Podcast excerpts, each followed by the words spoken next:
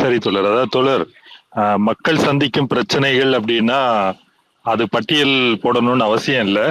இருந்தாலும் ஒன்று ரெண்டு விஷயங்களை மட்டும் நான் குறிப்பிடுறேன். உதாரணமாக நான் இருக்கிற இடத்துக்கு பக்கத்தில் வந்து 3 ரோடு சந்திக்கிற இடம் தெரியும் தோழர்களுக்கு. நம்ம இந்தியாவில் பல நகரங்களில் அந்த காட்சியை நம்ம பார்ப்போம். விடிய காலில் ஒரு 6 மணிக்கு போனோம் அப்படின்னா ஒரு 30-40 பேர், ஆண்கள் பெண்கள் கை குழந்தைகள் இல்லை சின்ன பசங்களை கூட கூப்பிட்டுட்டு வேலைக்கு போகிறதுக்காக காத்திருப்பாங்க, கட்டிட வேலைக்கு. இப்போ அன்னைக்கு காலையில் போவாங்க, சாயங்காலம் அவங்க திரும்பி வர்றதையும் பார்க்க முடியும். இப்போ 2 நாள் முன்னாடி நான் அப்படி ஒரு 6-6:15 போகும்போது கொஞ்சம் பரபரப்பாக இருந்தது. என்னன்னு பார்த்தா ஒருத்தர் வந்து 2-வீலரில், அவர் தான் கொஞ்சம் நல்ல சட்டை போட்டிருக்காரு, வெள்ளை சட்டை, அந்த பளபளப்பாக டிரான்ஸ்பரண்டாக வெளியே தெரிகிற பாக்கெட் வச்ச சட்டை, அதில் வந்து ஜெயலலிதா ஃபோட்டோ வெளியே தெரியுது, கையில் வந்து மோதிரம் போட்டிருக்காரு. அவர் டென்ஷனாக அவருடைய பைக்கில் வந்து அந்த ரோட்டே வந்து ரவுண்ட் அடிச்சுட்டே இருக்கிறார். என்னடான்னு பார்த்தா அவர்கிட்ட, அதாவது அன்னைக்கு வேலைக்கு இத்தனை பேரை வரணும்னு சொல்லி ஒருத்தர் தகவல் சொல்லியிருக்காரு, அவரும் சொல்லி ஏற்பாடெல்லாம் பண்ணிட்டாரு. காலையில் வந்து அதை கேன்சல் பண்ணிட்டார், இன்னைக்கு வேலை இல்லை அப்படின்னு. உடனே அப்போ இவரை நம்பி வேலை, இன்னைக்கு வேலை கிடைக்கும் அப்படின்னு வந்து தொழிலாளர்களுக்கு வந்து வேலை இல்லை, அவங்க எல்லாம் காத்துக்கிட்டு இருக்காங்க. இவங்களுக்கு என்ன, எங்கே அனுப்பலாம் என்னன்னு சொல்லிட்டு டென்ஷனாக சுற்றுறாரு. ஒவ்வொருத்தட்டையா கேட்குறாரு, என்னப்பா ஆள் வேணுமா ஆள் வேணுமான்னு கேட்டுட்டு இருக்காரு. இது ஒரு ஒரு ஒரு நிகழ்ச்சி. இது ரொம்ப ரொம்பவும் மேபி சமூகத்தில் வந்து மிகவும் குறைந்த வருமானம் பெறக்கூடிய மிகவும் கஷ்டமான சூழலில் இருக்கக்கூடிய மக்கள், அவங்க தினம் தினம் இது மாதிரி ஒரு வேலை கிடைச்சி நாள் முழுக்க வேலை செஞ்சுட்டு திருப்பி வந்து அவங்க வாழ்க்கையை வந்து நடத்திட்டு இருக்காங்க. அது இது இது இது தினம் தினம் தினம் தினம் அவங்களுக்கு வேலை இல்லாமல் போகிறது இல்லை. ஆனால் யாரோ ஒரு சிலர் வந்து வேலை போகாமல் தான் வேலைக்கு போக முடியாத சூழல் வந்து ஏற்படுது. இது உழைக்கும் மக்கள் எதிர்கொள்ளக்கூடிய பிரச்சனை அப்படின்னு சொன்னால் இப்படி சொல்லலாம். இன்னொரு செய்தி பார்த்தீங்க அப்படின்னா, எஃப்ஐடின்னு ஒரு ஐடி தொழிற்சங்கம் ஒன்று இருக்குது. அவங்க இன்னைக்கு ஒரு பத்திரிகை செய்தி கொடுத்துருக்காங்க. 8 வருடம் முன்னாடி, ஆமாம் இல்லை 7 வருடம் முன்னாடி டிசிஎஸ் வந்து 25,000 பேரை நாங்கள் வேலையை விட்டு தூக்குறோம் அப்படின்னு அறிவித்து, அவங்களுக்கு பல்வேறு, அது எப்படி பண்ணுவாங்க அப்படின்னா அவங்களே ஹெச்ஆர் கூப்பிட்டு நீங்கள் வந்து ரிசைன் பண்ணிட்டு போயிடுங்க அப்படின்னு மிரட்டி வந்து ரிசைன் பண்ண வைக்கிறது. அதில் இந்த தோழர்கள் வந்து கொஞ்சம் பிரச்சாரம்லாம் பண்ணி பல பேர் அவங்கள தொடர்பு கொண்டு இவங்க லேபர் டிஸ்பியூட் ரைஸ் பண்ணி லேபர் கோர்ட்டில் கேஸ் நடத்தி 7 வருடத்துக்கு அப்புறம் நேற்றுக்கு 2 நாள் முன்னாடி தீர்ப்பு வந்திருக்கு. லேபர் கோர்ட் என்ன சொல்லுதுன்னா, அந்த டெர்மினேஷன் வந்து இல்லீகல், இவங்கள ரீஇன்ஸ்டேட் பண்ணணும், அந்த இந்த இடைப்பட்ட காலத்துக்கான முழு சம்பளத்தையும் கொடுக்கணும் அப்படின்னு ஒரு உத்தரவு வந்திருக்குது. இது ஒரு முக்கியமான வெற்றி அப்படின்னு அவங்க சொல்கிறாங்க. உண்மைதான், வெற்றி தான். ஆனால் 8 வருடம் முன்னாடி எத்தனை பேர் வந்து இதை எதிர்த்து போராடாமல் போயிட்டாங்க. அது கேஸ் போட்டவங்களுக்கும் கூட எவ்வளவு அலைச்சல் எவ்வளவு செலவு, இதுவும் தினம் தினம் நடந்துக்கிட்டே இருக்கு. பெரிய கார்பரேட், எதுக்காக நான் ஐடி கம்பெனியை குறிப்பிட்டேன் அப்படின்னா, நல்ல சம்பளம் வாங்கக்கூடியவங்க, ஓரளவு ஒரு ஒரு கார்பரேட் முறையான கல்ச்சர் உள்ளது. இன்னொரு பக்கம் பார்த்தோம்னா எந்த வகையிலும் அமைப்பாக்கப்படாமல் எந்த மிகவும் குறைந்த சம்பளம் கூலி பெறக்கூடிய கட்டிட தொழிலாளர்கள், 2 தரப்புமே ஒரு நிச்சயமின்மையை எதிர்கொள்வது அப்படிங்கிறது இன்னைக்கு வந்து ஒரு ஒரு ஒரு நிரந்தரமான விஷயம் ஆயிடுச்சு வாழ்க்கையில. இது மாதிரி பேசிட்டே போகலாம். நீங்க பேப்பர் எடுத்து பார்த்தீங்க அப்படின்னா இந்த தீவுத்திடல்ல சில ஆண்டுகளுக்கு முன்னாடி திடீர்னு புல்டோசர் வந்துச்சு, போலீஸ்லாம் வந்து இறங்கி அங்கே உள்ள மக்களை வந்து இடத்த காலி பண்றதுக்கு மிரட்டினாங்க. அப்புறம் அதில் தோழர்கள்லாம் போய் போராடி தடுத்து நிறுத்தி இன்னைக்கு வந்து அவங்களுக்கு வீடுகள் கொடுக்கப்பட்டது அப்படின்னு செய்தி வருது. இன்னொரு பக்கம் ஒரு ஏதோ ஒரு திட்டத்துக்காக விவசாய நிலத்தை கைப்பற்றினதை அந்த திட்டம் அமலாகலை அப்படின்னா நிலத்தை திருப்பி கொடுக்கணும், திருப்பி கொடுக்கல, அதுக்கும் ஒரு போராட்டம் நடத்தி திருப்பி கொடுக்க வச்சோம் அப்படின்னு தோழர்கள் வந்து செய்தி போடுறாங்க. இது நீங்கள் பேப்பரை எடுத்தோ இல்லை இது மாதிரி சமூக வலைத்தளங்களில் பார்த்தாலோ இல்லை நம்முடைய வாழ்க்கையை சுற்றி பார்த்தாலோ இந்த பிரச்சனைகள் என்பது 100 கணக்கில் உழைக்கும் மக்களுடைய தலையில நின்றுக்கிட்டே இருக்கு.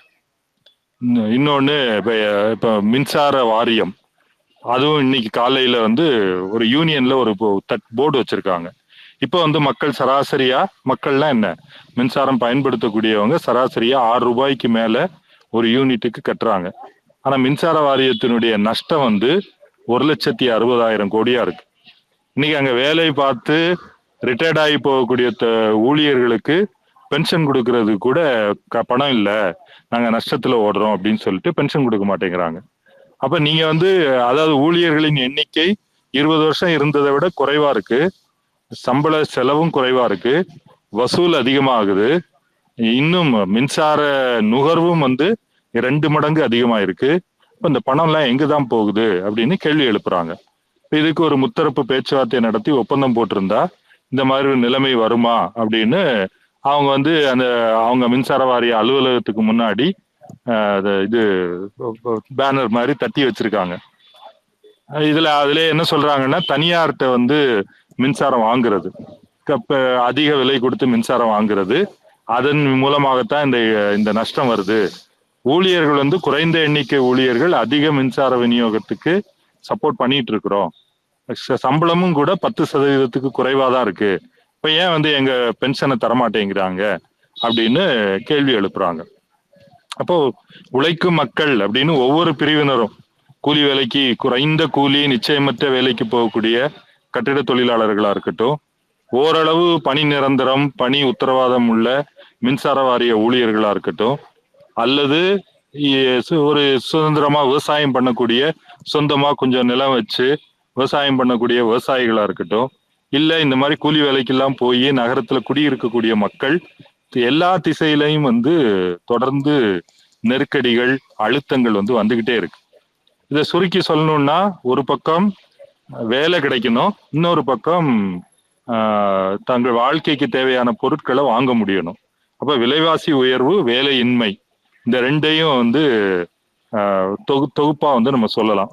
ஏன் வந்து அப்படி இருக்கு? இப்ப நான் நடைமுறை சார்ந்து போராட்டங்கள்ல ஈடுபடக்கூடிய தோழர்கள் அங்க அதெல்லாம் பத்தி விரிவா பேசலாம். இப்போ உதாரணமா ஃபோர்டு தொழிற்சாலை அவங்க மூடிட்டு போறாங்க அப்படின்னா தொழிலாளர்களுக்கு என்ன கதி? நாங்க மூடிட்டு போறோம், நீங்க எல்லாம் உங்களுக்கு வேலை இல்லை அப்படின்னு ஃபோர்டு கம்பெனி சொல்லுது. இப்போ அதை எதிர்த்து தொழிலாளர்கள் போராடிட்டு இருக்காங்க. இப்போ இது போன்ற இந்த போராட்ட அனுபவங்கள் அதெல்லாம் தோழர்கள் வந்து விரிவா பேசுவாங்க. இப்போ நம்ம குறிப்பா வந்து இதுக்கு உள்ள இருக்கக்கூடிய பிரச்சனையினுடைய ஆணி வேருக்கு போகணும். அப்ப ஏன் வந்து உழைக்கும் மக்களுக்கு இந்த பிரச்சனைகள் வருது அப்படின்னா, உழைக்கும் மக்கள்னு சொன்னா உழைக்காத மக்கள்னு ஒரு பிரிவினர் இருக்கிறாங்க, அதனாலதான் உழைக்கும் மக்களுக்கு இந்த பிரச்சனைகள் வருது, அதான் அடிப்படையானது. இப்ப நம்ம மார்க்சிய அடிப்படையில சொன்னோம்னா, வர்க்கம் உழைக்கும் வர்க்கமும் அந்த உழைக்கும் வர்க்கத்தை சுரண்டக்கூடிய வர்க்கமும் அப்படி வந்து 2 பிரிவா இருப்பதால் இந்த சுமைகள் வந்து உழைக்கும் மக்கள் மேல சுமத்தப்படுது. எப்படி சுமத்தப்படுது அப்படின்னா, நீங்க வந்து பொதுவா மனிதர்கள் உயிர் வாழணும் அப்படின்னா நீங்க வந்து இயற்கையிலிருந்து பொருட்களை எடுத்து உழைப்பின் மூலமா நமக்கு ஏற்ற மாதிரி மாத்தி அதை வந்து பயன்படுத்திக்கிறோம். அடிப்படையானது இதுதான். உணவுப் பொருட்கள் ஆரம்பித்து உடைகளா இருக்கட்டும், இல்லை ஆலையில் உற்பத்தி செய்யக்கூடிய பல்வேறு பொருட்கள், மின்னணு இப்போ செல்போன்ல ஆரம்பிச்சு பல்வேறு பொருட்கள், மின்சாரம், எரிசக்தி, இப்படி பல்வேறு பொருட்களும் மனித உழைப்பின் மூலமாகத்தான் நமக்கு வந்து சேருது. இப்போ பொதுவா இதற்கு முந்தைய சமூகங்கள், இப்போ இன்னைக்கு வந்து நம்ம ஒரு முதலாளித்துவ சமூகத்துல வாழ்றோம், அதுக்கு முந்தைய சமூகம் ஒரு எளிய விவசாய உற்பத்தி அப்படின்னு இருந்ததுன்னா, ஒருத்தருக்கு வந்து 4 ஏக்கர் 5 ஏக்கர் நிலம் இருக்குது, அவர் குடும்பத்தோடு அதில் உழைக்கிறாரு, அவங்களுக்கு தேவையான தானியங்கள் நெல் வந்து அதில் உற்பத்தி பண்ணிக்கிறாங்க, வீட்டில் மாடு வளர்க்குறாங்க, கோழி வளர்க்குறாங்க, காய்கறி போட்டுக்கிறாங்க, சுய தேவை, அவங்க என்ன உழைத்தாங்களோ அந்த பலன் வந்து அவங்களுக்கு போய் சேருது, அவங்க நிம்மதியாக வாழ்ந்தாங்களோ ஏதோ ஒரு வகையில் அவங்களுடைய அடிப்படை தேவைகள் வந்து பூர்த்தி ஆகுது. இதை ஒட்டுமொத்த சமூகத்துக்கு எடுத்துக்கிட்டாலும் அதுதான் விஷயம். இப்போ ஒட்டுமொத்த சமூகத்திலையும் குறிப்பிட்ட அளவு உழைப்பு செலுத்தப்படுது, உற்பத்தி செய்யப்படுது. ஆனா உழைப்பவர்களுக்கு அது இந்த ஏதோ சொல்லுவாங்களே கப்புக்கும் லிப்புக்கும், நம்ம கை கட்டியது வாய் கெட்டாம போறது அப்படின்னு தவறி போயிட்டே இருக்கிறதுக்கு என்ன காரணம் அப்படிங்கிறத நம்ம புரிஞ்சுக்க வேண்டியிருக்கு. இப்போ முதலாளித்துவ சமூகத்துல என்ன ஆயிடுச்சு அப்படின்னா, தன்னுடைய சொந்த தேவைக்கான பொருளை வந்து நம்ம யாரும் பெரும்பாலானவர்கள் உற்பத்தி செய்யறதில்லை, கிட்டத்தட்ட யாருமே உற்பத்தி செய்யறதில்லை. எல்லோருமே வந்து ஏதாவது ஒரு சரக்கை உற்பத்தி செய்து அதை விற்கிறது, விற்று அதுல இருந்து வர்ற பணத்தை வச்சு நமக்கு தேவையான மற்ற பொருட்கள்லாம் வாங்கிக்கிறோம். மற்ற பொருட்கள்லாம் என்ன? அதை மற்றவர்கள் உழைத்து அதை உற்பத்தி செஞ்சிருக்காங்க. அப்போ எல்லோருமே உழைப்பாளர்களா இருந்தாங்க அப்படின்னா இந்த ஈக்குவேஷன் வந்து இந்த சமன்பாடு ஓரளவு சமநிலைக்கு வந்துடும். நீங்க வந்து அதுல கூடுதல் அதாவது ஏற்றத்தாழ்வு இருக்கலாம். ஒருத்தர் வந்து நிறைய அனுபவம் கொண்ட தேர்ச்சி பெற்ற சிறப்பான கல்வி பெற்ற உழைப்பாளியா இருக்கலாம். அப்ப அவருடைய உழைப்பு வந்து அதிக மதிப்பை படைக்கும், அதிக பயன் மதிப்புகளை உற்பத்தி செய்யும். இன்னொருத்தர் வந்து ரொம்ப ரொம்ப சாமானியமான உழைப்பு, ஒரு அடிப்படையான உழைப்பை செலுத்தக்கூடியவர் குறைவான பொருளை உற்பத்தி செய்கிறாரு. அவர் சொந்தமா உழைத்தாலும் அதே நிலைமை தான், அந்த ஏற்றத்தாழ்வு இருக்கலாம். ஆனா இன்னைக்கு வந்து அப்படிப்பட்ட பிரச்சனை இல்லை. இந்த உழைப்பிலேயே ஈடுபடாதவர்களுடைய கையில் வந்து இந்த உழைப்பின் பலன்கள் போய் குவிகிறது தான் காரணமா இருக்கு. நம்ம ஏற்கனவே பார்த்த மாதிரி இன்றைக்கு வந்து தமக்கு தேவையானதை ஒருவரும் தனித்தனியா உற்பத்தி செய்யறது இல்லை. ஒட்டுமொத்த சமூகம், அது ஒரு நாடுன்னு கூட சொல்ல முடியாது, ஒட்டுமொத்த உலக மக்களும் சேர்ந்து வந்து உழைக்கக்கூடிய பொருட்கள் தான் நம்ம பயன்படுத்துறோம். அது எப்படி உழைக்கிறோம்? எல்லாரும் எல்லாருடைய உழைப்பையும் பயன்படுத்துறோம் அப்படின்னா எல்லாரும் தனித்தனியா பிரிக்கப்பட்டிருக்கிறோம்னா பிரைவேட், அதாவது ஒவ்வொரு நபர்கள் அல்லது குழுக்கள் அல்லது நிறுவனங்கள் நாடுகள் எல்லாமே வந்து தனியா பிரிக்கப்பட்டிருக்கு. அதுல தனி சொத்துடைமை அப்படிங்கிறதும் ஒண்ணு இருக்கு. இப்ப இதுல நீங்க உழைப்பை செலுத்தி ஒரு பொருளை உற்பத்தி செய்து விற்கணும், அல்லது அதுக்கெல்லாம் உற்பத்தி செய்யறதுக்கு நிலம் இல்லை, இயந்திரங்கள் இல்லை, கருவிகள் இல்லை, தொழிற்சாலை இல்லை அப்படின்னா தன்னுடைய உழைப்பு சக்தியே விற்கணும். இப்போ சாதாரணமா நம்ம பேச்சு வழக்குல சொல்லணும்னா உழைப்பை விற்கணும். தினசரி கூலிக்கு அல்லது மாத சம்பளத்துக்கு போய் அதை விற்று பணம் சம்பாதிச்சு பணத்தை வச்சு நமக்கு தேவையான பொருட்கள், அதாவது மற்றவர்கள் உற்பத்தி செய்த பொருட்களை நம்ம வாங்கிக்கணும். இப்போ இங்கே வந்து பணம் பொதுவாக கேட்டால் வந்து எல்லா பிரச்சனையுமே பணத்தில் தான் எல்லா பிரச்சனையுமே இருக்கு அப்படின்னு பொதுவாக பேசக்கூடிய விஷயம்தான். அப்போ என்ன, இப்போ நம்ம இதுவரை பேசுனதுலேருந்து பணம்னா என்ன அப்படின்னா உண்மையிலே வந்து மனித உழைப்பினுடைய ஒரு ஆள் உருவம் அல்லது ஒரு பிரதிநிதியாகத்தான் பணம் வந்து சமூகத்தில் செயல்படுது. அது ஒரு மிகப்பெரிய சமூக சக்தியாக வந்து இருக்கு. ஏன்னா நீங்க மார்க்சுடைய மூலதனம் நூல் அல்ல இன்னும் பல அறிஞர்கள் ஒரு கையில பணம் இருக்குது அப்படின்னா அது ரெண்டு விஷயத்த வந்து குறிக்குது. ஒண்ணு, அவர் எதை விற்று அந்த பணத்தை சம்பாதிச்சார் அப்படிங்கிறத சொல்லுது. இன்னொன்னு, அதை அவர் எதை வாங்க போகிறார், ரெண்டையும் வந்து அது பிரதிநிதித்துவப்படுத்துது. இப்ப சாதாரணமா எல்லோருமே உழைப்பாளிகளா இருக்கக்கூடிய இடத்துல இப்படிதான் இருக்க முடியும். ஆனா இப்படி வர்க்கங்களாக பிளவுட்ட சமூகத்துல இதுக்கு நடுவுல யார் வந்துடுறாங்க அப்படின்னா உழைக்காமலே பணத்தை கைப்பற்றக்கூடிய ஒரு வர்க்கம் வந்து உருவாகி வந்துடுது. அததான் நம்ம முதலாளி வர்க்கம். இந்திய சமூகத்தை பத்தி மட்டும் நம்ம பேசுவோம்.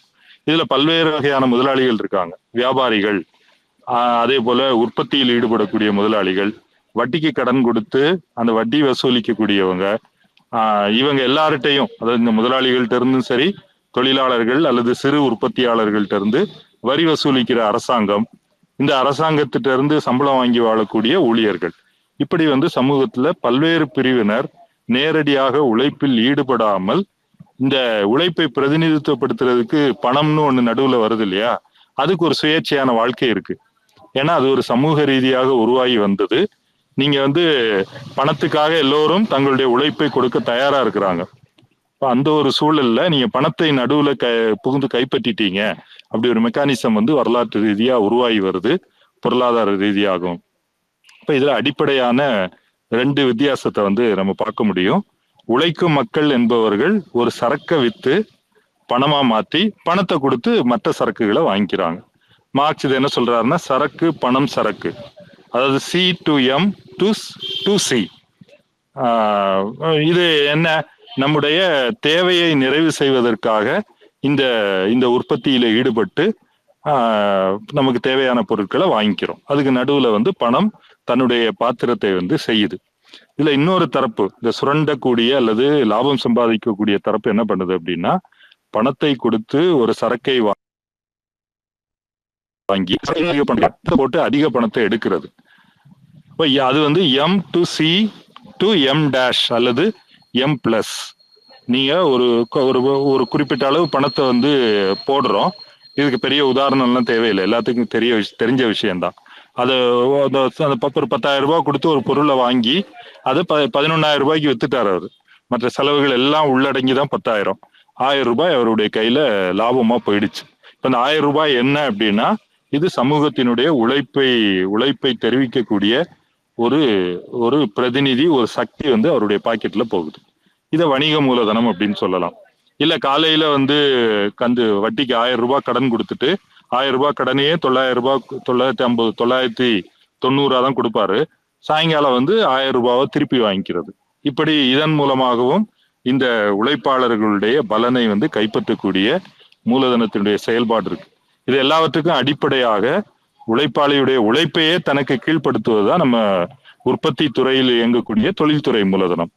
அந்த முதலாளி என்ன பண்றாரு, அவரு கச்சா பொருட்கள், எந்திரங்கள் எல்லாம் வாங்கி உழைப்பு சக்தியையும் விலைக்கு வாங்கிடுறாரு. இப்போ உழைப்பு சக்தியை விலைக்கு வாங்கி அதன் மூலமா பொருட்களை உற்பத்தி செய்து அதை சந்தையில விற்கிறாரு. இப்போ உழைப்பு சக்திக்கு அவர் விலையாக கொடுத்த அந்த தொகையை விட அதிக மதிப்பை வந்து தொழிலாளர்களிடமிருந்து கறக்கிறார். இது முதலாளித்துவ உற்பத்தி முறையுடைய அடிப்படையா இருக்கு. இப்போ இதுக்குள்ள நம்ம நிறைய போக வேணாம். இது பற்றி நம்ம மூலதனம் நூல் வாசிக்கலாம். இல்ல மார்க்ஸுடைய நூல்களே வந்து எளிமையா சில நூல்கள் இருக்கு. கூலி விலை லாபம்னு ஒரு நூல் இருக்கு, கூலி உழைப்பும் மூலதனமும் ஒரு நூல் இருக்கு.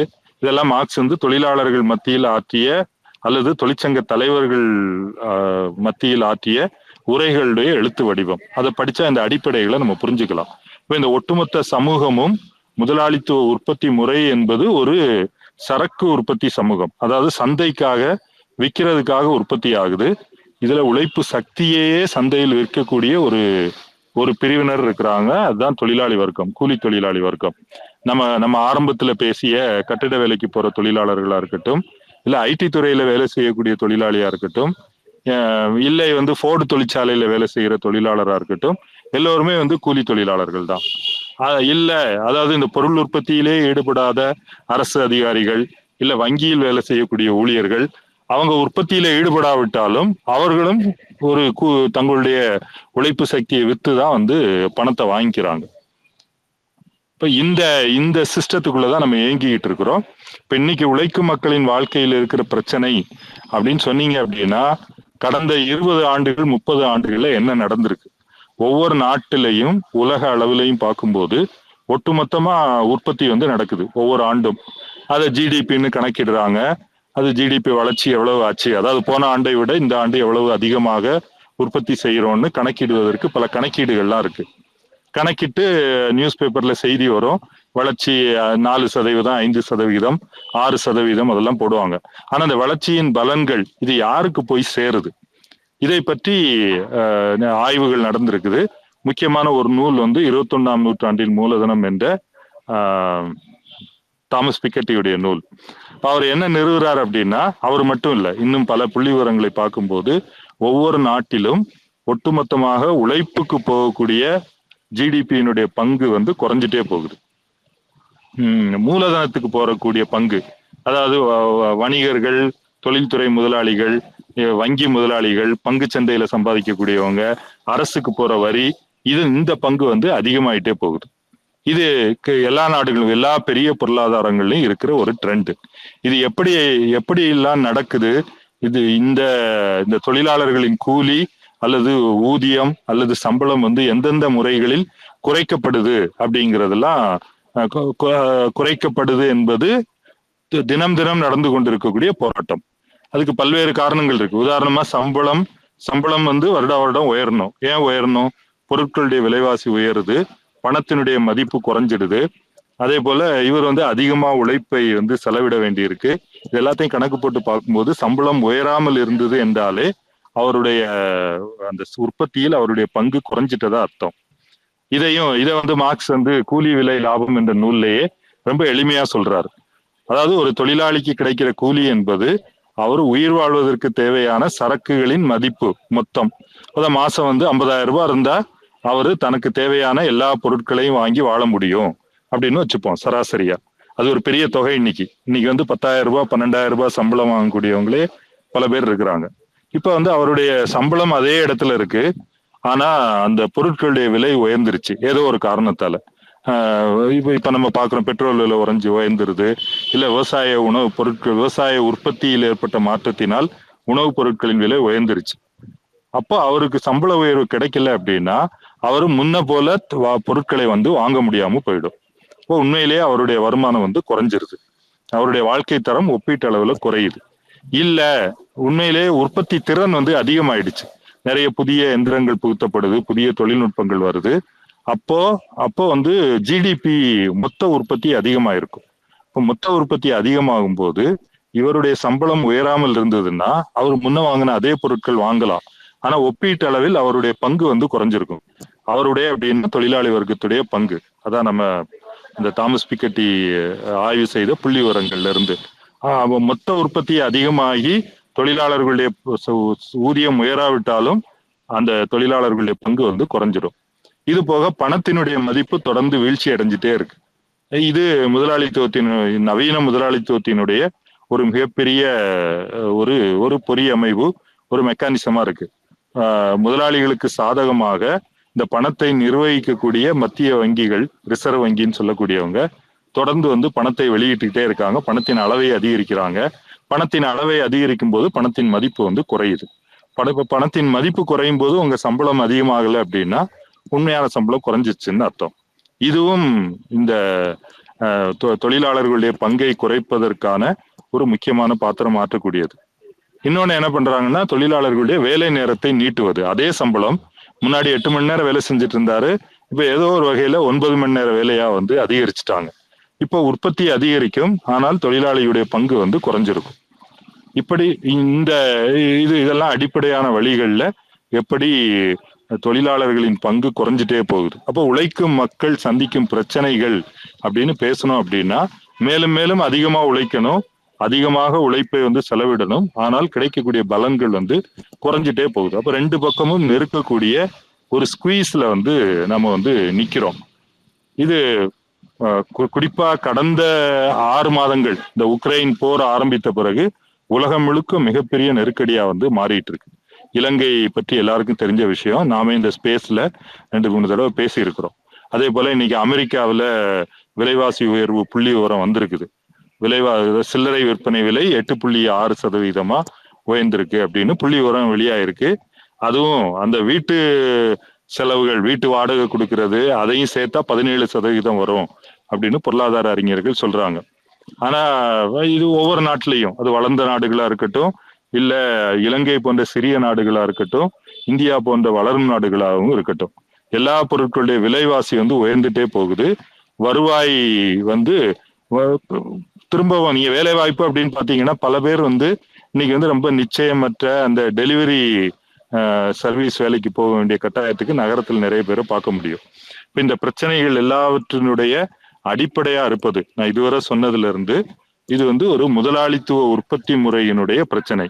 இதன் உள்ளார்ந்த முரண்பாட்டின் காரணமாக உழைப்பாளர்களுக்கு எதிராக இந்த உற்பத்தி முறை வந்து செயல்பட்டுகிட்டே இருக்கு. இப்படிதான் அது செயல்பட முடியும். அப்புறம் கேள்வி என்ன வரும் அப்படின்னா, அது இதுக்கு என்னதான் தீர்வு? இப்போ தீர்வு அப்படின்னு சொன்னீங்கன்னா ஒவ்வொருத்தரும் ஒவ்வொரு தீர்வு சொல்றாங்க.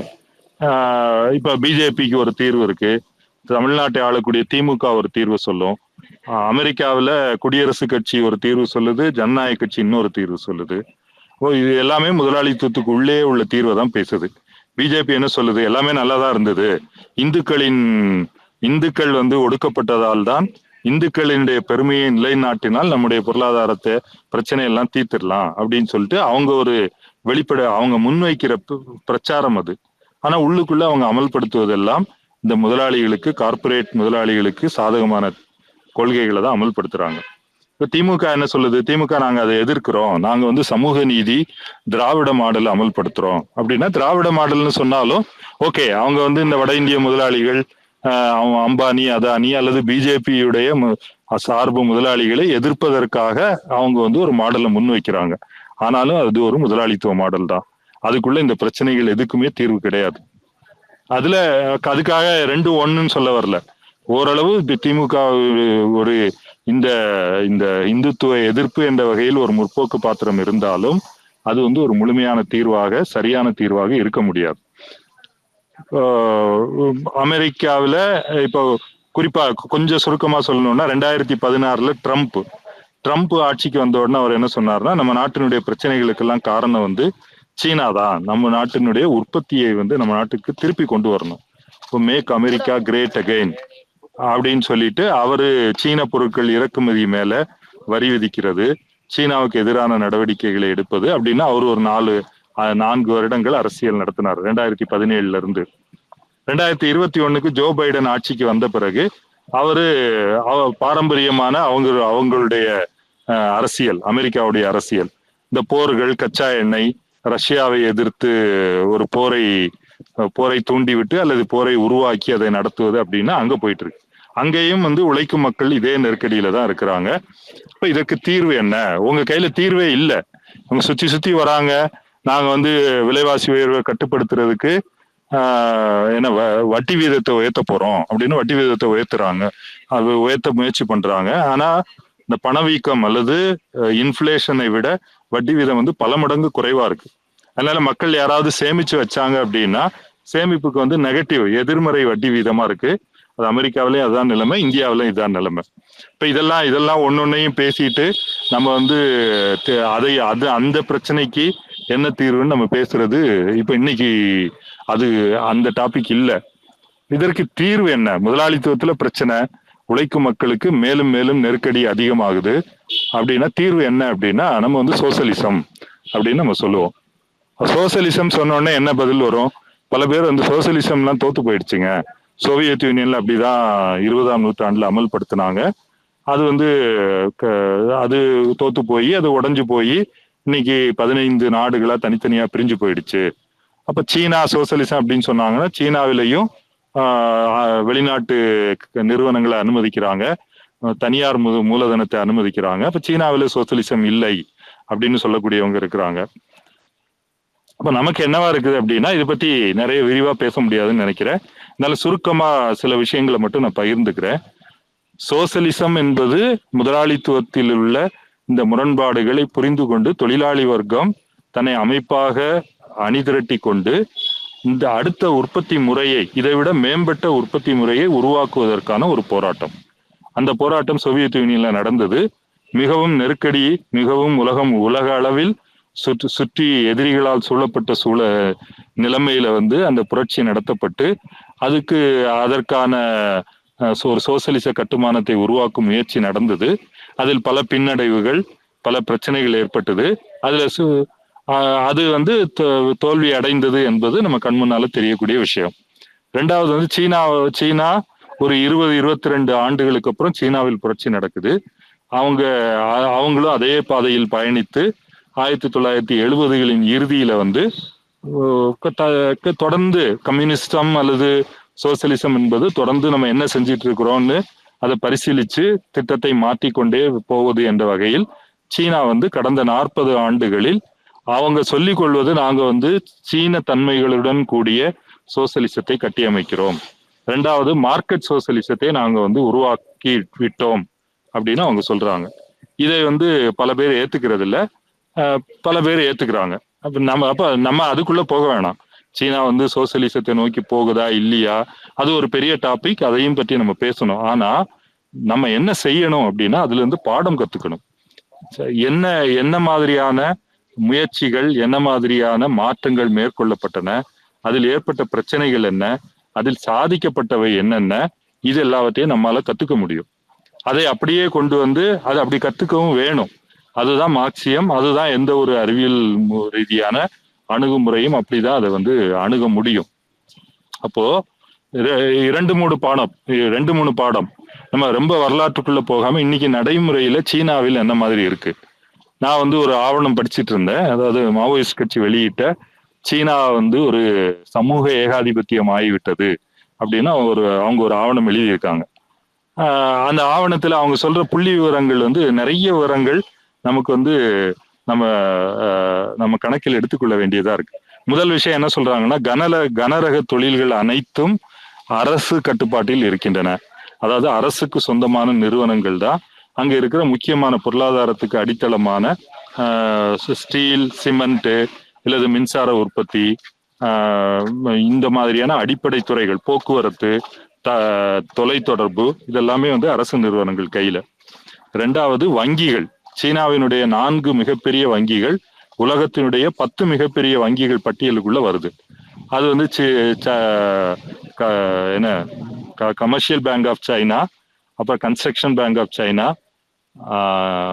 மூணாவது பேங்க் ஆஃப் சைனா, அப்புறம் அக்ரிகல்ச்சரல் பேங்க் ஆஃப் சைனா. இந்த 4 வங்கி உள்ளதுல பெருசு.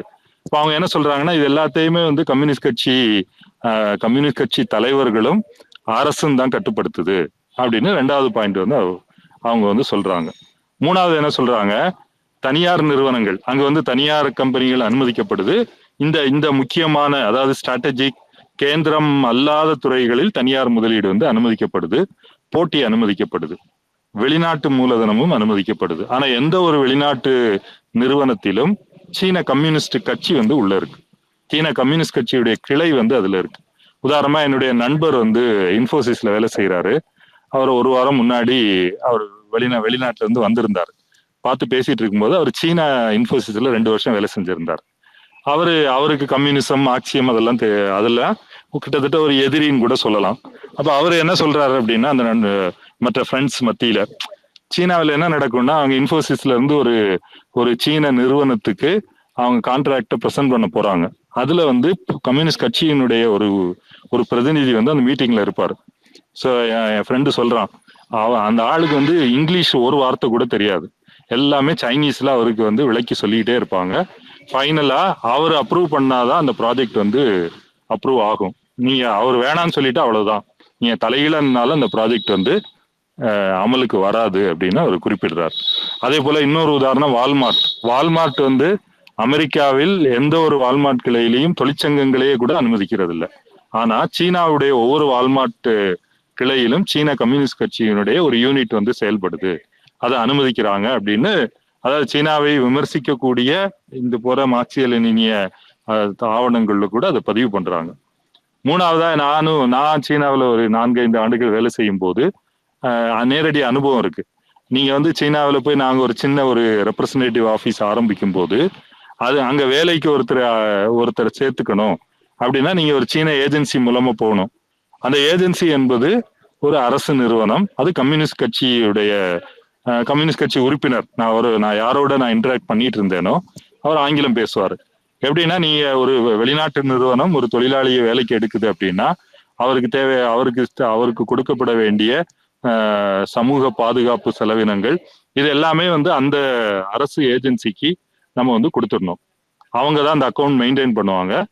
இதுவே ஒரு பெரிய வெளிநாட்டு நிறுவனமா இருந்தா அவங்களே அதை செய்யலாம், ஆனா அதை கண்காணிப்பது வந்து அரசு வந்து செய்யுது.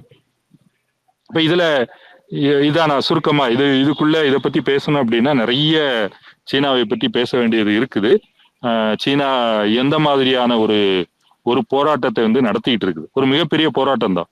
1990களில் சோவியத் யூனியன் வீழ்ச்சி அடைந்த பிறகு சீனாவுக்குள்ளேயும் வந்து ஜனநாயகம் என்ற பெயர்ல தியானான்மன் சதுக்கத்துல ஒரு மிகப்பெரிய கிளர்ச்சி நடந்த சமயத்துக்கு பிறகு, அப்புறம் ஈராக் மீது அமெரிக்கா தொடுத்த ஒரு தாக்குதல், இதையெல்லாம் தாண்டி கடந்த 30 ஆண்டுகளில் சீனா வந்து இந்த ஏகாதிபத்திய கட்டமைப்புக்குள்ள அவங்க எப்படி செயல்பட்டு இருக்காங்க, உள்நாட்டில் என்னென்ன மாதிரியான சாதனைகள், மக்களுடைய வாழ்க்கை தரம், தொழிலாளர்களுடைய குறைந்தபட்ச கூலி அதாவது சராசரி வருமானம் வந்து உயர்வது, மற்றபடி பிரச்சனைகள் இருக்குது அப்படின்னா நிறைய பிரச்சனைகள் இருக்கு. அதாவது சமூக ஏற்றத்தாழ்வுகள் வந்து பெருமளவு அதிகரிச்சிருக்குது. அதே போல இந்த முதலாளித்துவ மூலதனத்தின் செயல்பாட்டை அனுமதிப்பதால் வரக்கூடிய எல்லா பிரச்சனைகளும் உள்நாட்டுல செயல்பட்டுக்கிட்டு தான் இருக்கு. வெளியே இருந்து அமெரிக்கா சுத்தி ஒவ்வொரு பிரச்சனையா உருவாக்கி கொண்டு இருப்பது இதெல்லாமே வந்து தொடர்ந்துகிட்டு தான் இருக்குது. இப்ப இதற்கு தீர்வு நாம் இன்னைக்கு சந்தித்து கொண்டிருக்கிற பிரச்சனைகளுக்கு இந்தியாவிலையும் கூட இதேதான் விஷயம்னு நான் பாக்குறேன். இங்க வந்து இந்த முதலாளித்துவ கட்சிகள் யாராலும் இதை கையாளுவதற்கான திட்டமோ ஒரு கோட்பாடோ அவங்கள்ட்ட இல்லை. அவங்க மேலும் மேலும் உழைக்கும் மக்கள் மீது சுமையை ஏற்றி அதை வந்து மத பிரச்சனைகள், சாதிய பிரச்சனைகள், இல்லை வந்து அதற்கு எதிரான அரசியல் என்று திசை திருப்புற வேலையை மேலும் மேலும் செஞ்சுக்கிட்டே இருக்கிறாங்க. மற்ற முதலாளித்துவ நாடுகள்லாம் அப்படிதான். அப்ப இது ஒரு கம்யூனிஸ்ட் கட்சி கம்யூனிஸ்ட் கட்சி ஒரு இந்த சமூக நிலைமையை புரிந்து கொண்டு சரியான திட்டத்தை முன்வைத்து இந்த முதலாளித்துவ கட்டமைப்பை தூக்கி எறிந்து கம்யூனிஸ்ட் கட்சியினுடைய ஆட்சி சர்வாதிகாரத்தை அதிகாரத்தின் கீழ் ஆட்சி அதுல உடனடியாக சோசியலிசம் வரும் அப்படிங்கிறது இந்தியா போன்ற நாட்டுல சாத்தியமே இல்லை. இந்தியா சிறு உடைமையாளர்கள் சிறுவீத உற்பத்தி கிட்டத்தட்ட பொருளாதாரத்தில் பாதியாக இருக்கக்கூடிய ஒரு நாடு. ரஷ்யா 1920 அதே மாதிரி தான் இருந்தது. சீனா இன்னைக்கும் கணிசமான அளவு அதே போல இருக்கு. 1970 சீனாவுடைய நிலைமையும் அதுதான். அப்ப இப்படிப்பட்ட ஒரு நாட்டில் நீங்க சோசியலிசத்தை உடனடியாக கொண்டு வர முடியாது. லெனின் 3 விஷயங்களை அதுல குறிப்பிடுறாரு. சோசியலிசத்துக்கான நிபந்தனைகள்: மிகவும் முன்னேறிய அறிவியல் தொழில்நுட்பத்தை பொருளாதாரத்துக்குள்ள கொண்டு வர்றது. 2வது ஒட்டுமொத்த உற்பத்தியையும் தேசிய அளவில் ஒருங்கிணைப்பது. 3வது பாட்டாளி வர்க்க ஆட்சி இருப்பது. இந்த 3ம் இருந்தால்தான் நீங்க சோசியலிசத்தை நோக்கி பயணிக்க முடியும். இப்ப இந்தியா போன்ற நாடுகளுக்கு இல்லவே இல்லை. சீனா அந்த பாதையில தான் இருக்கு. இன்னும் ஒரு மேற்கத்திய நாடுகள் அமெரிக்காவை போலவோ ஐரோப்பாவை போலவோ அறிவியல் தொழில்நுட்பத்தின் எல்லா முன்னேற்றங்களையும் அவங்க சாதிச்சிடல. அதனால அதிலிருந்து துண்டித்து கொண்டு ஒரு சோசியலிசத்தை நோக்கி போயிட முடியும் அப்படிங்கிறதும் ஒரு தீர்வு இல்லைங்கிறத நம்ம புரிஞ்சுக்கணும். இது கடைசியா நான் ஒரே ஒரு விஷயம் சொல்லி முடிச்சுக்கிறேன். மார்க்ஸ் கம்யூனிசம் பத்தி ஜெர்மானிய சித்தாந்தம்ங்கிற நூல்ல எழுதுறாரு. அவர் என்ன சொல்றாருன்னா, கம்யூனிசம் என்பது ஒரு உலக வரலாற்று நிகழ்வாகத்தான் இருக்க முடியும். ஒரு நாட்டில் நீங்க கம்யூனிசத்தை உருவாக்க முயற்சி பண்ணீங்கன்னா, கம்யூனிசம் அதாவது உயர்ந்த கட்டம் வர்க்கங்கள் அற்ற சமூகம், அது ஒரு வட்டார நிகழ்வாகத்தான் இருக்கும். அது சுற்றியுள்ள நாடுகளோடு ஒரு தொடர்புகளை விரிவுபடுத்த ஆரம்பிக்கும் போதே இந்த அமைப்பு சிதைஞ்சு போயிடும். அப்போ நம்ம 20ஆம் நூற்றாண்டில் சோசியலிசம் அப்படின்னு நம்ம புரிந்து கொண்ட இந்த கோட்பாடுகளே நாம ஒரு ஒரு பருமையான விவரங்கள்ல இருந்து பரிசீலிக்க வேண்டியிருக்கு. அதுக்கு சீனாவுடைய ஒரு அவங்க அனுபவம் அது ஒரு மிகப்பெரிய ஒரு ஒரு எக்ஸ்பெரிமெண்டாக போயிட்டு இருக்கிறத நம்ம பாக்குறோம். அதுல இருந்து நிறைய கத்துக்க வேண்டியிருக்கு. அதுல இருந்து நம்முடைய புரிதல்களை ஆழப்படுத்தி கொண்டு அதுக்காக புரட்சிக்கு அப்புறம்தானா அப்படிங்கிறது மட்டும் இல்லை, அதை நம்ம மக்கள் மத்தியில எடுத்துக்கொண்டு போக வேண்டியிருக்கு. அதற்கு மார்க்சியத்தை கற்றுக்கொள்வது, முதலாளித்துவம் எப்படி இயங்குவது என்பதை கற்றுக்கொள்வது, அது முதலாளித்துவத்திலிருந்து சோசியலிசத்துக்கு மாறி செல்வது எப்படி என்பதை கற்றுக்கொள்வது, இதெல்லாம் இன்னைக்கு தேவையா இருக்கு. இப்ப லெனின் என்ன சொல்றாருன்னா, இப்ப ஜெர்மனியில் ஒரு புரட்சி நடந்தது அப்படின்னா அவங்க சோசியலிசத்தை கட்டியமைப்பது மிக வேகமாக, அதாவது மிக எளிதாக அப்படின்னா ஏதோ சுவிட்ச் போட்ட மாதிரி மாறாது, ஒப்பீட்டளவில் எளிதாக நடத்தப்பட்டுவிடும். ஆனா பின்தங்கிய ரஷ்யாவில் அது சாத்தியமில்லை. எனவே நமக்கு அரசு முதலாளித்துவத்தை நோக்கிய பயணம் தேவை அப்படின்னு அவர் சொல்றாரு.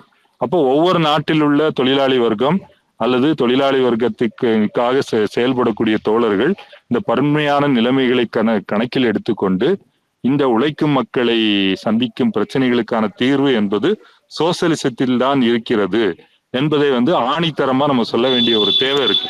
ஏன்னா இன்னைக்கு முதலாளித்துவத்துல தீர்வு இல்லை என்பது பெரிய பெரிய அரசியல் தலைவர்களும் கோட்பாட்டு அறிஞர்களுமே கைவிரித்து விட்ட நிலைமையில தான் நம்ம இருக்கிறோம். எனவே சோசியலிசம் தான் தீர்வு.